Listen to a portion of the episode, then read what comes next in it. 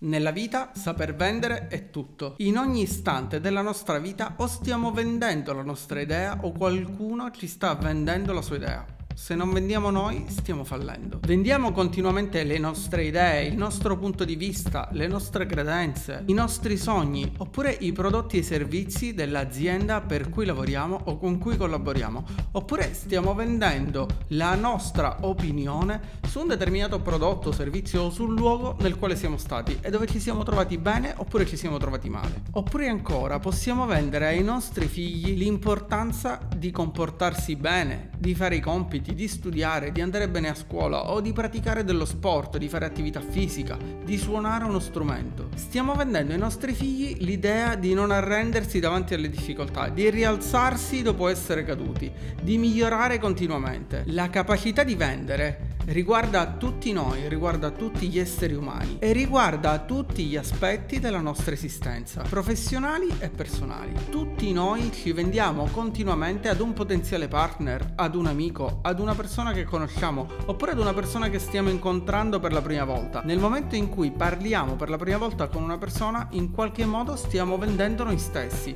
stiamo dando una prima impressione di noi alla persona che ci sta ascoltando. Se chiedi ad una persona per strada chi è Jordan Jordan Belfort, probabilmente non ti saprà rispondere o ti dirà di non aver mai sentito il nome Jordan Belfort. Se invece chiedi se ha visto il film The Wolf of Wall Street con Leonardo DiCaprio, oppure se ha mai sentito la frase vendimi questa penna, pronunciata durante un seminario magari sulla scrittura persuasiva o sulla vendita, sicuramente ti dirà di conoscere il film o di aver sentito questa frase. Bene, Jordan Belfort è proprio il protagonista del film The Wolf of Wall Street e la persona che ha inventato, per così dire, la frase vendimi questa penna per spiegare come si può vendere qualsiasi cosa a qualsiasi persona. O meglio, in realtà Jordan Belfort spiega che non si può vendere ogni cosa ad ogni persona e che bisogna anzi fare un'importantissima scrematura per capire quali sono davvero i nostri reali clienti e quali sono i nostri potenziali clienti che possono essere interessati ad un prodotto o ad un servizio. Dobbiamo infatti subito escludere tutte quelle persone che non sono interessate al prodotto o servizio che noi vogliamo vendere. Americano e consulente di numerose società statunitensi, Jordan Belfort è l'ideatore dello Straight Line System o Straight Line ed è anche l'autore del libro il libretto rosso del lupo di Wall Street, che trovi linkato qui in descrizione. Jordan Belfort ha infatti insegnato questo metodo denominato Straight Line System a centinaia e centinaia di persone provenienti da ogni estrazione sociale, da ogni classe sociale, persone che avevano la quinta elementare, la terza media, persone che avevano il diploma e persone laureate. Ha insegnato a tutte queste persone un metodo per vendere in maniera semplice ed efficace. Ha insegnato a centinaia di individui come diventare venditori efficaci. Lo Straight Line System è un metodo metodo, o meglio una strategia di vendita che è stata ideata e perfezionata nel tempo e che è stata anche rivisitata rispetto alla sua versione originale, rispetto alla versione che era stata insegnata agli strattoniani, ovvero a tutti quei consulenti finanziari che lavoravano alla Stratton, la sua azienda, che si vede anche nel film The Wolf of Wall Street. Il metodo originale infatti prevedeva una serie di metodi e tecniche di vendita poco ortodossi e sicuramente poco etici, che si vedono proprio nel film The Wolf of Wall Street. Ma proprio dopo il film e dopo tutte le beghe legali che ha avuto Jordan Belfort, ha pensato di rivisitare questo metodo, eliminando tutto ciò che era poco etico, poco ortodosso e poco morale, e strutturando un sistema e una strategia di vendita efficace e assolutamente etica. Prima di condividere con te alcuni appunti che ho preso durante la lettura del libro, ti invito come sempre ad iscriverti al canale e attivare la campanella per supportare la crescita di questo canale e soprattutto per non perdere i prossimi video che verranno pubblicati.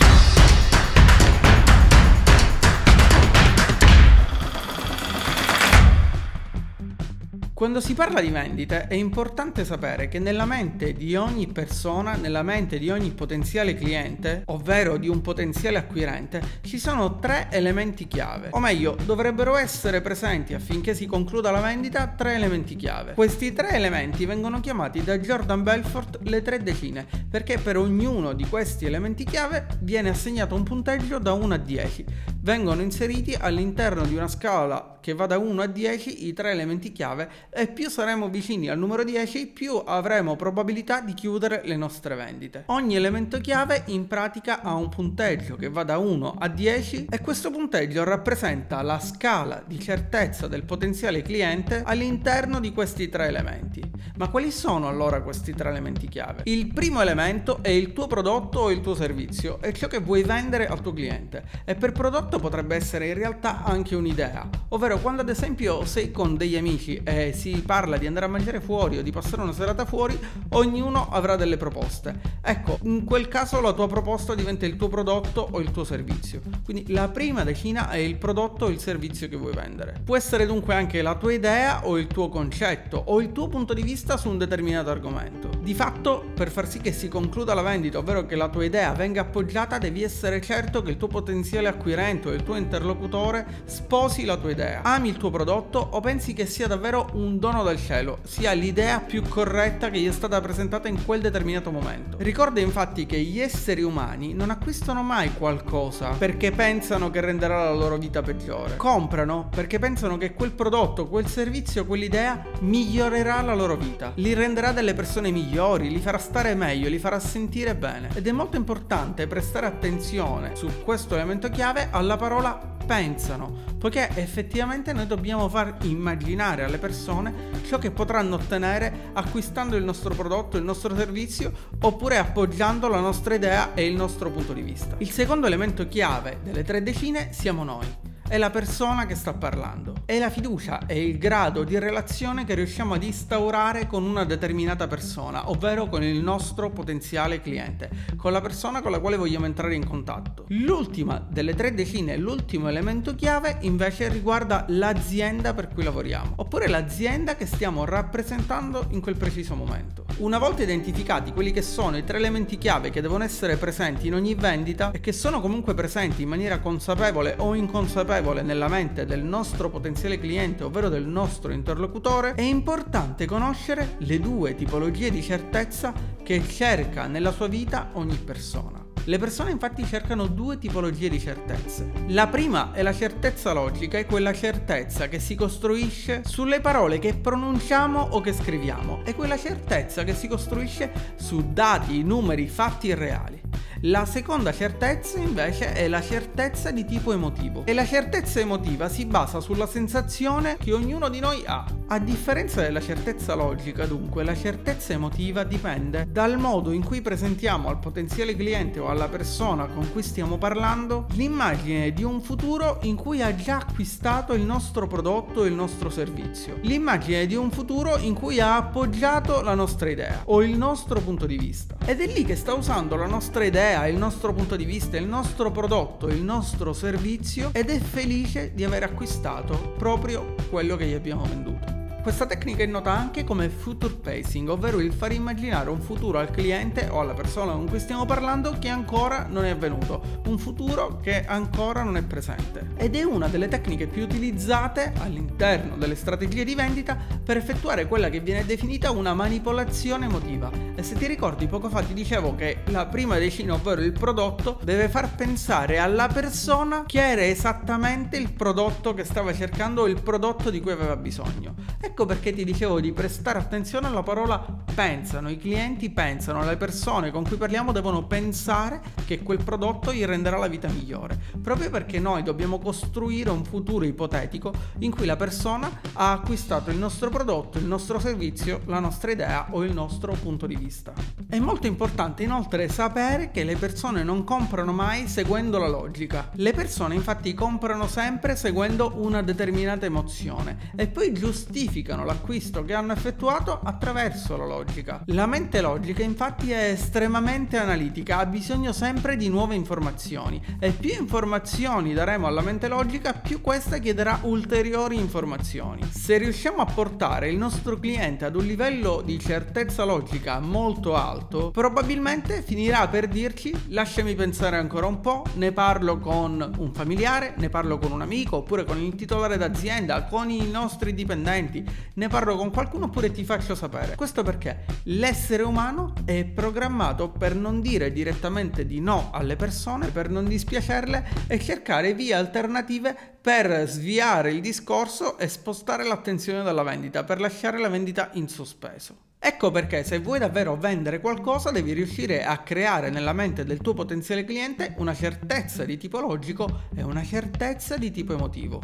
Il lavoro di un venditore inoltre non riguarda mai la trasformazione di un no in un sì, riguarda invece la trasformazione di un lasciami pensare o ne devo parlare con in un sì, ovvero nell'acquisto. Come dovremmo allora relazionarci con un potenziale cliente? Prima di tutto dobbiamo identificare i suoi bisogni, i suoi bisogni fondamentali ed i suoi bisogni bisogni secondari, i suoi problemi e le sue preoccupazioni. E se sei iscritto a questo canale probabilmente avrai già visto il video dedicato proprio alla piramide dei bisogni di Maslow o alla scala dei bisogni di cui ho parlato, ti lascio il link nelle schede di questo video. Dopo aver identificato dunque quelli che sono i bisogni del nostro potenziale cliente, ovvero del nostro interlocutore, della persona con cui stiamo parlando per vendere noi stessi un'idea o un prodotto, dobbiamo fare un passo in più ed identificare tutte quelle che sono le sue credenze di base. Dobbiamo ad esempio scoprire quali sono le esperienze passate che ha avuto con prodotti o servizi simili al nostro e che non l'hanno soddisfatto, che non hanno soddisfatto quelli che erano i suoi bisogni.